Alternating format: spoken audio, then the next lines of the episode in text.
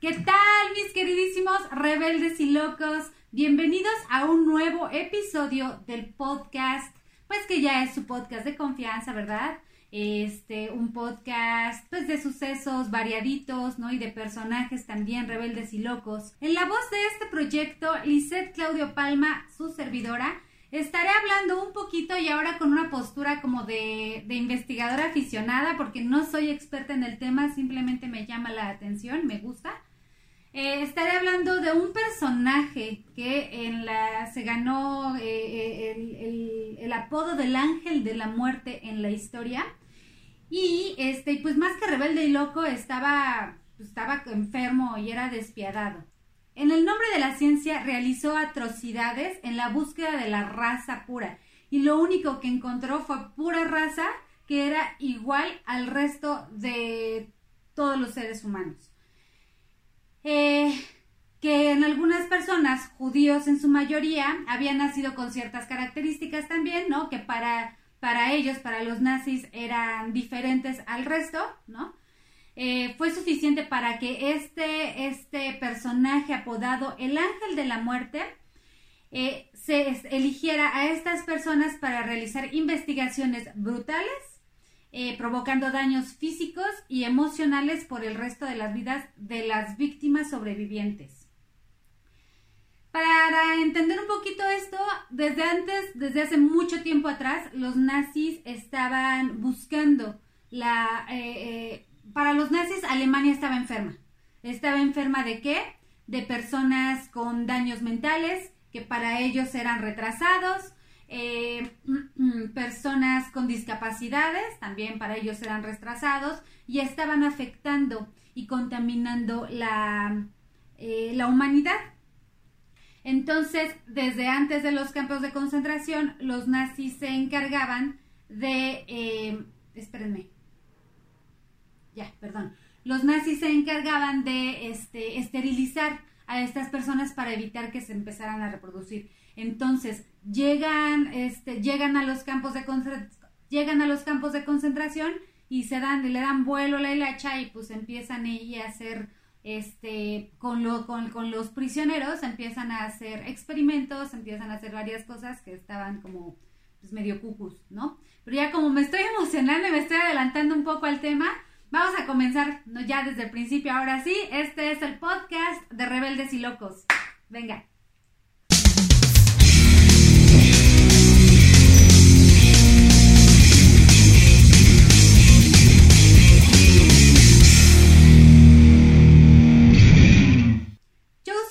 Mengele. Se le acusa de haber matado a más de 100 niños de un tiro en la nuca de diseccionar a un pequeño de un año que seguía vivo y de haber inyectado directo, el directo al corazón a 14 pares de gemelos para tener cuerpos frescos y poder estudiarlos y en general de haber matado a más de 400 mil personas. Joseph Mengele nace el 13 de marzo de 1911 Aquí quiero hacer un paréntesis gigante, por favor Discúlpenme por mi pronunciación. Si en español me trabo y me cuesta trabajo y hablo así, este, en inglés me cuesta mucho más trabajo y este, y tengo mi, mi pochismo bien, este, bien estructurado. Pues ahora el alemán, discúlpenme por favor por todos los nombres que voy a decir mal. Esto ya les dije, es una investigación de una aficionada al tema, nada experta, ni siquiera este, pude haberme aprendido los nombres como eran, así que ahí les va. Nació eh, Joseph Mengele el 13 de marzo de 1911 en Gunzburg. Ah, espero haberlo dicho bien. Eh, y él pertenece a una familia burguesa, a una familia de dinero. Este, su familia era empresaria y pues era altamente poderosa porque tenía muy buenas relaciones políticas. Yo hago como que no lo leo, pues ya debería de leerlo, ¿no? Y ya mejor después me hago bolas y a ver cómo queda. Es que tampoco quiero que se escuche tan lineal, le quiero echar mi... Actualmente muchas calles de esta región en, en Alemania, en Gunzburg, eh, llevan el apellido por la fuerte influencia que tenían y el emporio, este, y el emporio eh, que manejaban que a la fecha sigue y al final les voy a explicar qué es lo que está pasando con esa parte. Eh, bueno, al final del segundo capítulo A, porque se va a dividir en dos, porque pues es mucha la información y quiero hacerlo lo más rápido posible, pero si sigo hablando de pura tontería y de cosas que no tienen que ver, pues más me voy a tardar, ¿verdad? Desde niño, Joseph Mengele estuvo interesado en la ciencia. En 1930 estudió antropología y ahí comienza su interés por los temas raciales y tuvo materias como cultura de las razas. Em, aquí hay una buena noticia para todos los que estudian antropología. Si hay chamba, espérense a la Tercera Guerra Mundial. Este, y pues van a tener ahí bastante, bastante chamba. Em, a menos que seas, a menos que seas este, judío, mestizo o que vivas en el Estado de México, a nosotros nos va a tocar ser conejillos de indias.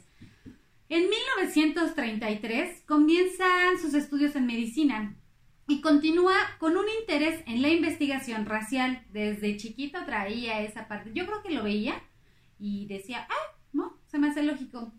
Eh, eh, en la medicina empieza o continúa con sus estudios raciales. Eh, cuando estudié en Frankfurt, este sí me la sabía cómo se, cómo se pronunciaba y espero haberlo dicho bien incluso. Eh, en Frankfurt este, fue, fue asistente del doctor, discúlpenme otra vez, del doctor Bersher. Eh, y él era un destacado científico muy conocido por sus investigaciones con gemelos. El doctor Bersher estaba obsesionadísimo con el estudio, o sea, los gemelos eran lo suyo, y no exactamente para hacer un trío. Eh, mm, él, utilizaba los gemelos para hacer investigaciones sobre sus teorías naciales, raciales, perdón, nazis, naciales de racis. Eh, de hecho, había una obsesión por los gemelos. Ah, me adelanté. Pues una de las hipótesis era que la reproducción de gemelos aceleraría la pureza de la raza aria. O sea, por un lado, estaban tratando de esterilizar a las personas que para ellos eran, eh, pues tenían defectos, ¿no? O no, no servían, o yo no, no sé cuál es la palabra, ¿no? Pero pues, personas que no eran De, como el resto. Pero por otro lado, los experimentos con los gemelos buscaban acelerar el proceso para, este, para reproducir la, raza aria. Para Mengele y para el doctor Bersher, desde ahí estaban medio torciditos. Los gemelos eran como los zapatos, o sea, si se te desgastaba uno, el otro ya no servía y lo tenías que, en este caso, matar. Eh, en 1938 trabajó investigando la pureza racial de las personas que querían casarse. Incluso cuando Mengele se casa con, no recuerdo el, apellido, pero se llama Irene, o se llamaba Irene, la, esposa de Mengele, este, hacen un estudio a la familia de Irene para saber que toda la descendencia iba a ser este, raza pura, como, como perros, ¿no? la raza aria.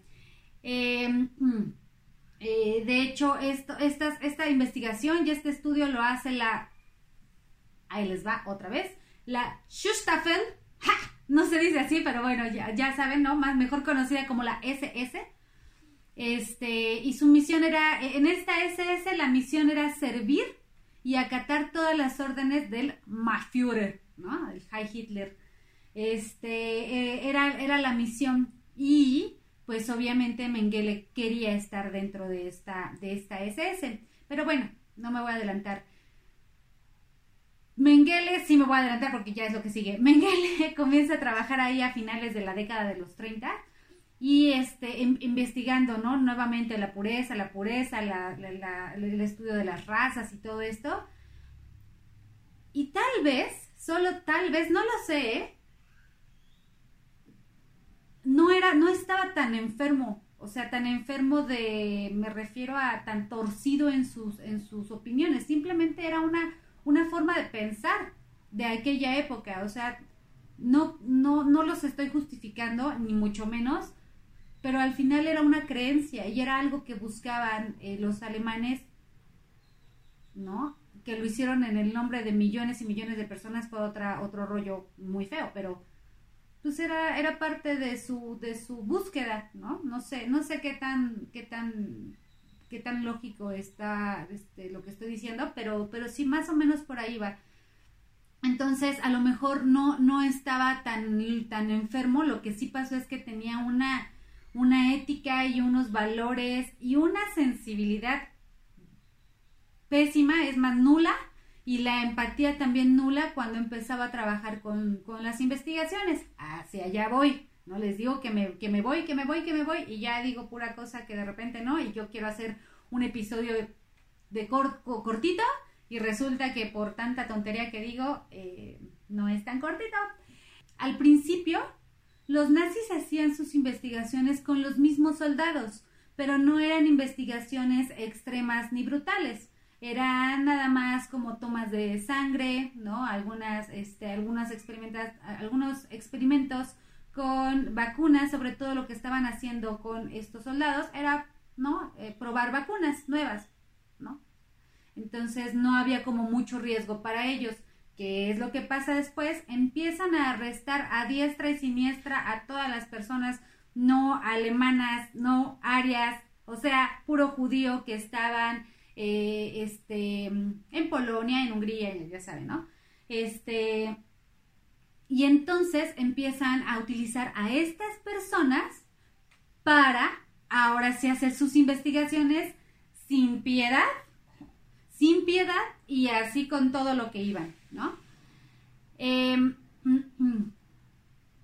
para Mengele, la verdadera intención que él tenía, por lo menos en estos primeros años de su vida, bueno, esta, pues, eh, a, sus 20 más menos, este, la, intención era que él quería servir a su patria, era lo más importante para él, para él lo más importante era servir a, Hitler eh, y buscar la, parte de la, de, la, de la pureza en las razas.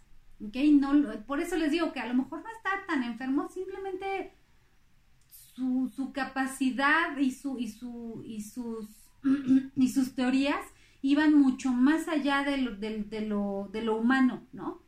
No sé, no sé, no lo estoy defendiendo, pero ahora que lo leí, no sé. Eh, su verdadera intención era servir a su patria, así que al poco tiempo de su casamiento, Mengele se ofrece el voluntario para el ejército privado de Hitler en la SS, aceptando como médico, sea, aceptándolo como médico de campaña de del Frente Ruso donde ahí se arman los plomazos sabrosos, él recibe un impacto de bala, no recuerdo, o sea, no, nada, nada de gravedad, ¿no? La pierna tal vez, ¿no? Eh, y lo regresan. Cuando lo regresan, él se va a eh, nuevamente a estudiar o a aprender del profesor Bersher y este y ahí con él en el año de 1943 logra conseguirle el doctor Bersher una, una, este, una beca para irse a una, una, beca de la Asociación Científica Alemana para, para, para que siguiera eh, estudiando y haciendo investigaciones de sus proyectos. Entonces, este, con esta beca, lo que hacen es que a Mengele lo mandan al campo de concentración más importante en la historia, que es Auschwitz esa sí me la sé también. Este, Auschwitz, ahí lo mandan, este, para que continuara haciendo sus investigaciones de campo, ¿no? En, el campo de concentración. Y ahí, ¿qué es lo que pasaba? Mengele era de los que seleccionaba, así como en el antro, tú sí, tú no, tú sí, tú no, así, seleccionaba a los que se iban a trabajar, se iban directo a las, a las cámaras de gas, o a los que, a los que iba a utilizar para sus experimentos. Obviamente, ¿no? Como todos o la mayoría de nosotros lo sabemos, los que se, los que utilizaban para los este, trabajos eh, forzados eran la gente joven.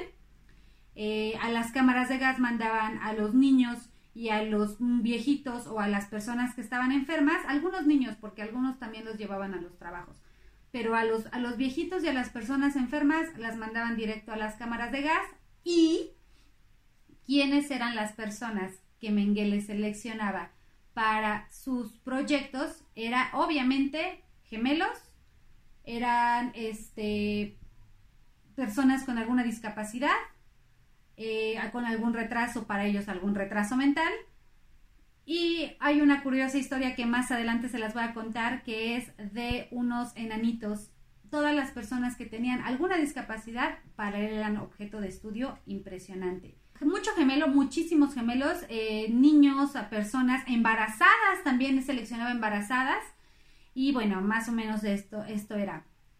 Tomaba muestras de, de plasma pues Mengele y los médicos que lo acompañaban aseguraban que en el plasma sanguíneo se encontraban todos los rasgos genéticos. También tomaban así, nada más, como, oye, no seas malito, préstamelo y luego te lo regreso, ¿no? Tomaban órganos, tomaban órganos prestados en el nombre de la ciencia, ¿no? Tanto para los estudios de Mengele como le, mandaba al doctor Bersher, pues ahí está, toma, gracias, ahí está tu muestrita gratis, ¿no? Ahí, te va un riñoncito, ahí te va una piernita, ¿no?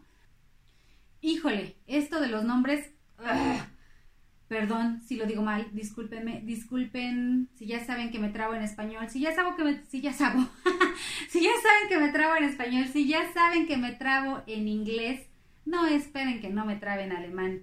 Eva Monseskor, una de las gemelas sobrevivientes relata eh, estas en, entrevistas eh, que en una de sus tantas pruebas, eh, ella, por ejemplo, llegaban, ¿no? Le tomaban muestras de sangre, le tomaban muestras de todo, la mantenían como en observación, pero en una observación de, de para cuidarla, sino una observación para ver sus reacciones, ¿no?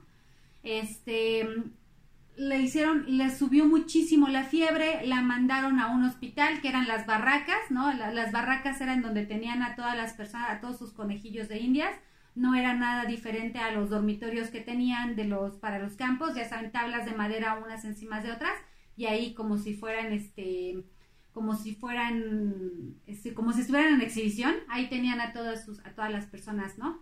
Entonces la mandan a una de estas barracas que se supone que era el hospital, ella este, se, sigue sintiendo mal y todo. Nunca se preocuparon por su estado. Hicieron anotaciones en una bitácora y Mengele solo dijo, esto es malo, ¿no? Es muy joven, ¿no? Y le, y, le quedan como dos semanas de vida. Así como diciendo, esta ya no me, ya no me, ya no me sirve tanto, pero pues vamos a dejarla ahí a ver qué le pasa. Eh, refiriéndose a Eva, cuando ella solo tenía siete, ocho añitos de edad, ¿no? Una nenita. Miriam, la hermana de Eva, eh, obtuvo consecuencias más graves. A las dos les hicieron exactamente el mismo procedimiento, eh, pero, ¿no? Las dos como que se recuperan, ¿no? Se, reaniman y todo. Y entonces, este, Eva se acerca a Miriam y le dice, oye, ¿qué onda, no? ¿Qué pasó? Le dijo, no quiero hablar del tema para nada, ¿no? Ni, no, no, no, no quiero. de hecho, muchos, muchos, este, sobrevivientes a, me imagino que a todos los campos de concentración, pero específicamente a Mengele, se tardaron años en hablar de lo que pasó, o sea, trataron de bloquear por donde pudieron esta información. Entonces se acerca Eva a Miriam y le dice, oye, ¿qué onda? ¿No? ¿Cómo te fue? ¿Qué te hicieron? Digo, no quiero hablar del tema para nada. Logran sobrevivir, años, muchísimo tiempo después, Miriam se trata de embarazar y ahí detectan que los riñones no crecieron, se quedaron como cuando tenía 10 años, o bueno, 9, 8, no sé, ¿no? Cuando era pequeñita. Ahí se dieron cuenta de eso. Entonces, este, nunca supieron qué les inyectaron, nunca supieron nada. De hecho, les hicieron miles de estudios y ninguno sacaba o arrojaba algún resultado de esto fue lo que les hicieron. Jamás. Pero lo que sí pudieron ver es que Miriam eh, tenía, este, tenía deficiencia, este, insuficiencia renal, tenía insuficiencia renal eh, a causa de los experimentos que tuvo y no tuvo reacción sino hasta décadas después, ¿no? Cuando se trataba de embarazar, se trataba de embarazar y ahí detectaron que ¡pum! Tómala, Ya después, como en una historia un poquito más nostálgica y melancólica, eh, Eva le dona un riñón a Miriam y bla, bla, bla, ¿no? Logran vivir como muchos, muchos años más. Para los prisioneros de Mengele, su comportamiento era muy raro. Por un lado, era un hombre muy atractivo, impecable, con una apariencia distinguida, súper aseado, apuesto, perfumado, zapatitos bien lustrados, ¿no? Acá una, ¿cómo se llama? Aquí lo tengo. Eh, ah, una escarapela, ¿no? de oro así adornando su solapa. No, una cosa que tú lo veías y decías, imponía, ¿no? Por, por, su, por su elegancia. Pero por otro lado, tenía un gesto aristocrático y bastante, bastante peculiar, que lo, y una, mirada, también una mirada que, que, que le daba el poder de decidir quiénes vivían y quién no. ¿No? Entonces, por un lado te impactaba, pero cuando veías su mirada, cuando veías su rostro, decías, chale, ¿no? Ya, yo creo que ya, ya, aquí, aquí fue. Dentro de los prisioneros de Mengele se encontraba Mark, Mark Berkowitz. Berkowitz. Mark Berkowitz, este niño lo utilizó de chalán, no hizo experimentos con él, pero sí era como su, su, su chalán este, hacía, eh, hacía mensajería, ¿no? Lo agarraba así como, ah, pues mira, tráete, tráete esto, tráete esto, ah, pues mira, tráete estos güeyes que están allá que, ¿no? Sirven para el experimento. Eh, limpiaba también los lugares de trabajo, entonces imaginen qué tanta higiene eh, tenían los lugares de trabajo cuando los limpiaba un prisionero y pues con las herramientas y con los recursos que contaban en ese momento. También checaba que los hornos siempre tuvieran carbón, ¿no? Eh, de hecho, cuando, cuando Mengele huye, huye de Auschwitz, porque ya llegaban este, a liberar los campos de concentración, eh, este, este Mark Berkowitz, Mark Berkowitz eh, relata que lo único que le dijo este Mengele, ¿no? Le pegó en la cabeza y le dijo, eres un buen niño. Y lo dejó y se fue, ¿no? Ya no, no se lo llevó ni nada, pues ahí lo dejó también abandonadito.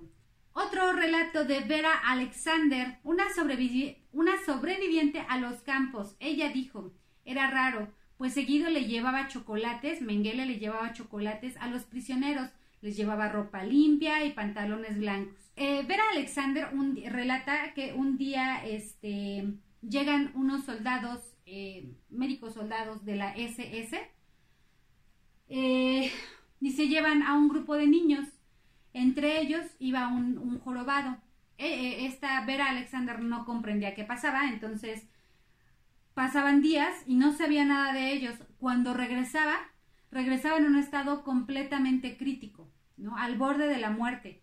Y al niño jorobado le cosieron a otro niño atrás en la espalda para ver cuál iba a ser la reacción y buscar como esta parte de eh, como de hacer injertos de personas en personas, algo bien raro para ver cómo, cómo, cómo se comportaba el cuerpo humano ante todas estas cosas. Eh, así como el niño, como, como este Hugo hace experimentos con su paloma rata, pues así también los hacían, ¿no? Los, los que son este, los que son fans de los Simpsons seguramente van a saber de quién hablo, ¿no? De la paloma rata de Hugo. Este, mm, y pues obviamente cuál anestesia, cuál cirugía, ahí era realmente lo despiadado, ¿no? O sea, pues, ni agua va, ni un besito, ni nada, tómala con todo. Agarraban, hacían sus experimentos, cortaban, hacían incisiones, disecciones, cirugías, cosían y todo sin ningún cuidado higiénico y sin ningún cuidado, este, pues físico, ¿no? Eh, al grado de que pues muchos de muchos este muchos de las víctimas de los gemelos morían a causa de la gangrena que todo esto les provocaba, ¿no? Otra persona, otro sobreviviente de nombre Jacob Friedman, platica que la primera vez que entró a las oficinas de, de Mengele vio a tres niños con el cráneo, con el cráneo abierto y así, ¿no? Todos descerebrados, ¿no? Todo desmembrado. Eh, y uno de los nazis en tono de burla le dijo a Jacob Friedman, mira, ¿los ves? Esos estaban, apenas ayer estaban vivos. Para Mengele le resultaba totalmente eh, inútil o, sí, ¿no? Como inservible eh, que los cuerpos ya tuvieran, empezaran a estar en un estado de putrefacción, necesitaba que los órganos estuvieran frescos, que las personas estuvieran de ser posibles vivas, ¿no? Por eso hacía experimentos, a todos les hacía los experimentos vivos. Eh, cuando un gemelo moría, ya el otro no le servía, entonces, ¡pum!, él, este, mataba, mataba al otro, al que, al que sobrevivía. Este, no le interesaba, de hecho, uno de los primeros experimentos, no lo hizo Mengele, pero sí fueron de los primeros experimentos que se hicieron en el campo de concentración, fue con un hombre que grabaron y fue al, primeritito que, bueno, no, no sé si al primero, pero fue, lo metieron solito a, una de las cámaras de gas y empezaron a grabar cómo era todo el proceso de, de, de, su muerte, ¿no?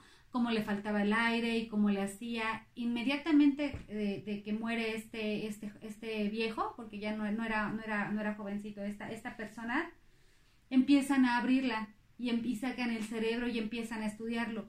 Les interesaba mucho que, los, que, los órganos y todo fuera lo más fresco posible. Entonces apenas empezaba a gangrenar algo, apenas empezaba y ya no le servía. De los internos más famosos se encuentra la familia Owitz, una gran familia, pero por numerosa, porque en realidad todos eran enanos. Y si se fijan muy bien, eh, realmente era como, tenía como mucho parecido a la película de Blancanieves. Ahí les va. Eran siete. Eran músicos, y en ambos casos le servían a la raza pura, o sea, a Blancanieves. Antes de que estallara la Segunda Guerra Mundial, los soviets eran artistas de origen húngaro eh, y eran músicos, ¿no? el, papá muere y la mamá dice, pues, ¿qué hacemos? ¿No? Pues, a ver, ¿no? Los mete a una escuela de música y órale, ¿no? Échense, échense unas rolillas. Era una banda de jazz y su banda de jazz se llamaba la mini, bueno, y su mini banda, y su mini banda de jazz se llamaban The Lilliput. Eh, este, y andaban de gira pues por varias regiones de Europa. En el año de 1944, la familia Ovitz, en su mayoría enanos, se encontraban en su casa en Hungría y ahí los arrestaron los alemanes eh, y los, este, los llevaron a los vagones y cuando los bajaron, o sea, tres, cuatro días, ¿no? No sé cuántos días eh, de camino hacia Auschwitz, este, llegaron ahí, los bajaron inmediatamente llamaron la atención de uno de los soldados, que ya sabía de qué se trataba todo lo que estaba haciendo Mengele. Entonces va y le avisa, oye, güey, mira, ven, ven, ven, ven. Ya era de noche, si no mal recuerdo. Entonces se lo lleva y le dice, mira, mira lo que te traje, ¿no? Este, y entonces cuando Mengele los vio, con una sonrisa y en voz alta dice, con estos tengo trabajo para 20 años más. Realmente no sé bien qué fue lo que pasó. tengo entendido que llegaron los Ovits, llegaron de noche. Entonces Mengele los ve, se emociona y dice, de aquí soy, tengo trabajo para 20 años más. Y se va, se retira. Mengele les pierde la vista por algunas horas. Y en ese transcurso, en esas, en esas horas, meten a la familia Ovitz a una de las cámaras de gas con otros, con otros prisioneros. En su mayoría eran, este, eran viejos o personas que estaban enfermas. Y este, Perla, Perla Ovitz, si no me recuerdo fue ella, Perla Ovitz platica que estaba, estaba, este, que ella empezó, empezó a ver que la gente se empezaba a desmayar, que se yo creo que ellos como eran enanitos, pues les llegó como un poquito más tarde, ¿no? Pero entonces ella empezó también a ver que sus hermanos empezaban a, caer y todo, y hacia lo lejos escuchó que alguien empezó a gritar, ¿dónde está mi familia de enanos? ¿No? Era Mengele peleando y entonces de repente suspenden, suspenden la, eh, lo que estaba pasando en las cámaras de gas, los sacan a los siete enanos, aijo, aijo, los sacan a los siete enanos y de repente los empiezan a reanimar. Esta mujer, Perla, no me acuerdo si fue Perla Ovitz o Elizabeth Ovitz, dicen que fueron rescatadas por el mismísimo diablo. A esta familia la separaron del resto de los prisioneros, de hecho, les dieron como un trato especial, ¿no? digo, o sea, tan especial como te pueden dar un trato especial en un campo de concentración, o sea, tampoco crean que les pusieron un, una, un cuarto de hotel ni nada.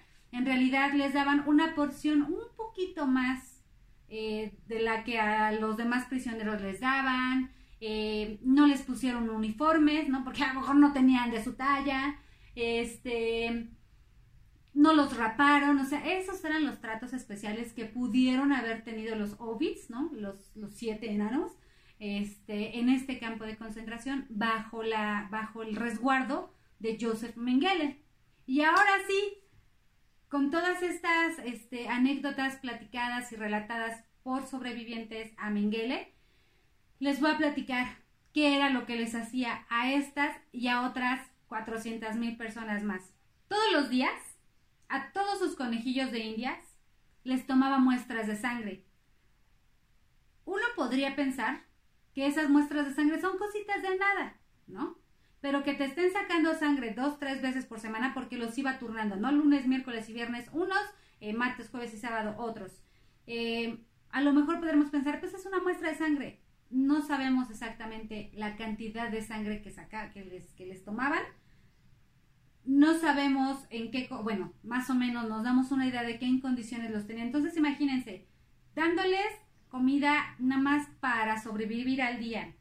Este, teniéndolos en situaciones deplorables. No nada más les tomaban muestras de sangre, sino hacían experimentos, cirugías, todo eso con ellos. Una toma de sangre para una persona así era realmente catastrófico. Em, hacían extras, perdón, hacían extracciones de dientes sin ningún cuidado de higiene, así como. Eh, hacían extra, extra, eh, ah, hacían extracciones de médula ósea. Cuando un gemelo moría, eso ya se los dije, cuando un, gemelo moría, el otro ya no le servía, entonces terminaban matándolo. Y aquí es donde les digo, no es que esté defendiendo lo que está haciendo, ojo, no lo estoy defendiendo, pero sí me pongo a pensar realmente, ¿no? Se mueren los gemelos. Si realmente lo quisieran hacer con toda la intención de lastimar y de ver cómo sufren las personas, a lo mejor hubieran hecho algo mucho más atroz con el gemelo que seguía vivo. ¿no? Entonces lo único que hacían era darles un disparo en la nuca o, el tiro de gracia. Este, no buscaban como ver ese sufrimiento eh, nada más por placer.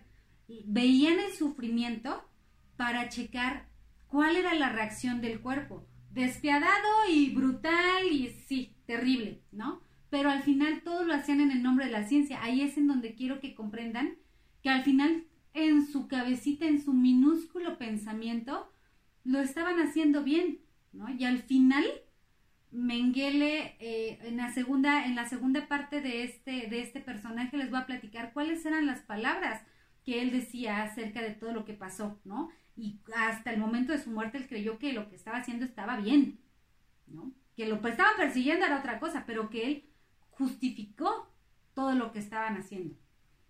Pero bueno, voy a regresar a lo que les hacían.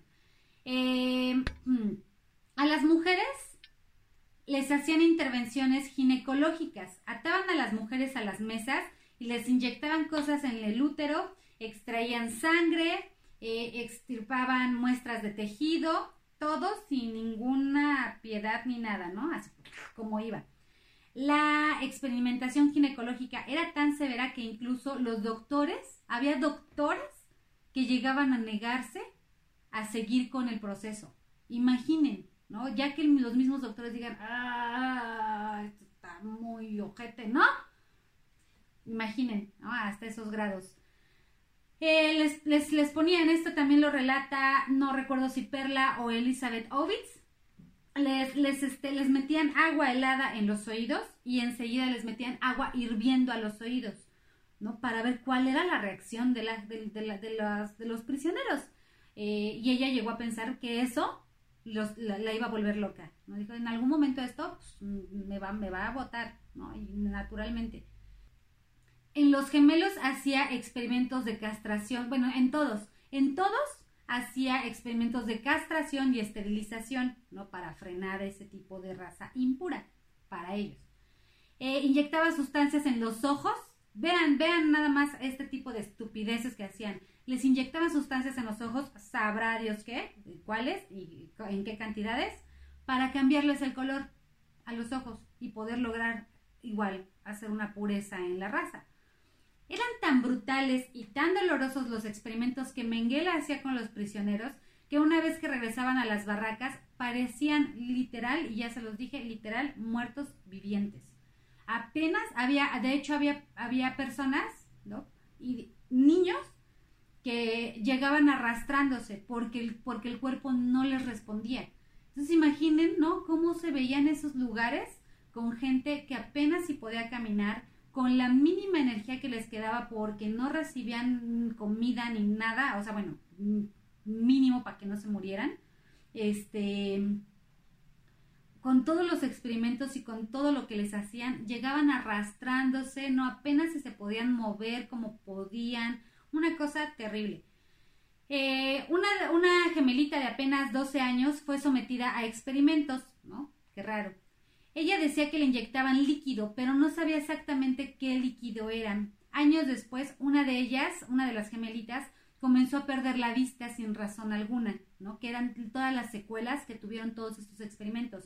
Muchas décadas después, este, empiezan a perder la vista, empiezan a, ahora sí, a, ser estériles, eh, los órganos ya no les crecían como debería ser, Total, que los doctores a esta, a esta, a esta gemelita, ya, ya, ya de adulta, cuando empieza a perder la vista, le hacen como muchos, eh, muchas este, cirugías para que no perdiera la vista, porque ya no estaba a nada de hacerlo.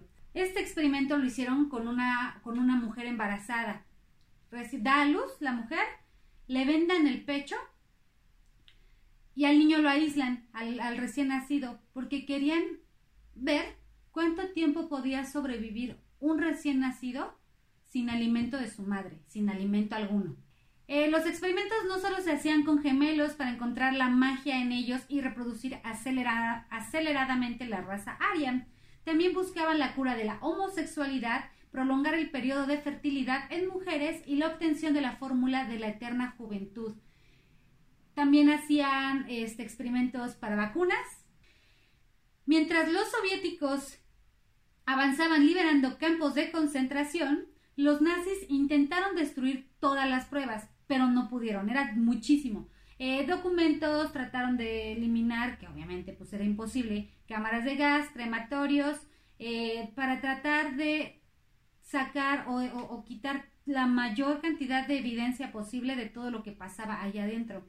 En el reporte final de la SS sobre el trabajo de Mengele, se refirieron a él como un destacado doctor que cumplió con todas las investigaciones, solucionando todos los problemas y cumpliendo las órdenes de sus superiores.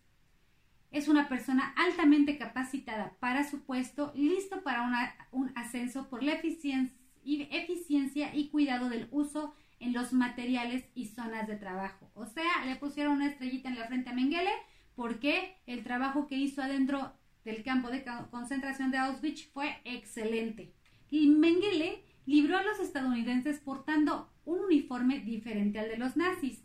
Eh, tampoco, o bueno, nunca permitió que se le hiciera el tatuaje en el brazo izquierdo que distinguía a los miembros de la SS. A lo mejor o nunca lo permitió o tal vez eh, su pasantía, ¿no? O, la beca, nunca, los, nunca lo obligaron a, a, a, tatuarse. A lo mejor no lo vieron al principio como, como un miembro oficial, ¿no? Pero al, final lo fue y fue de los más importantes, pero cuando entró dijeron, ah, ¿no?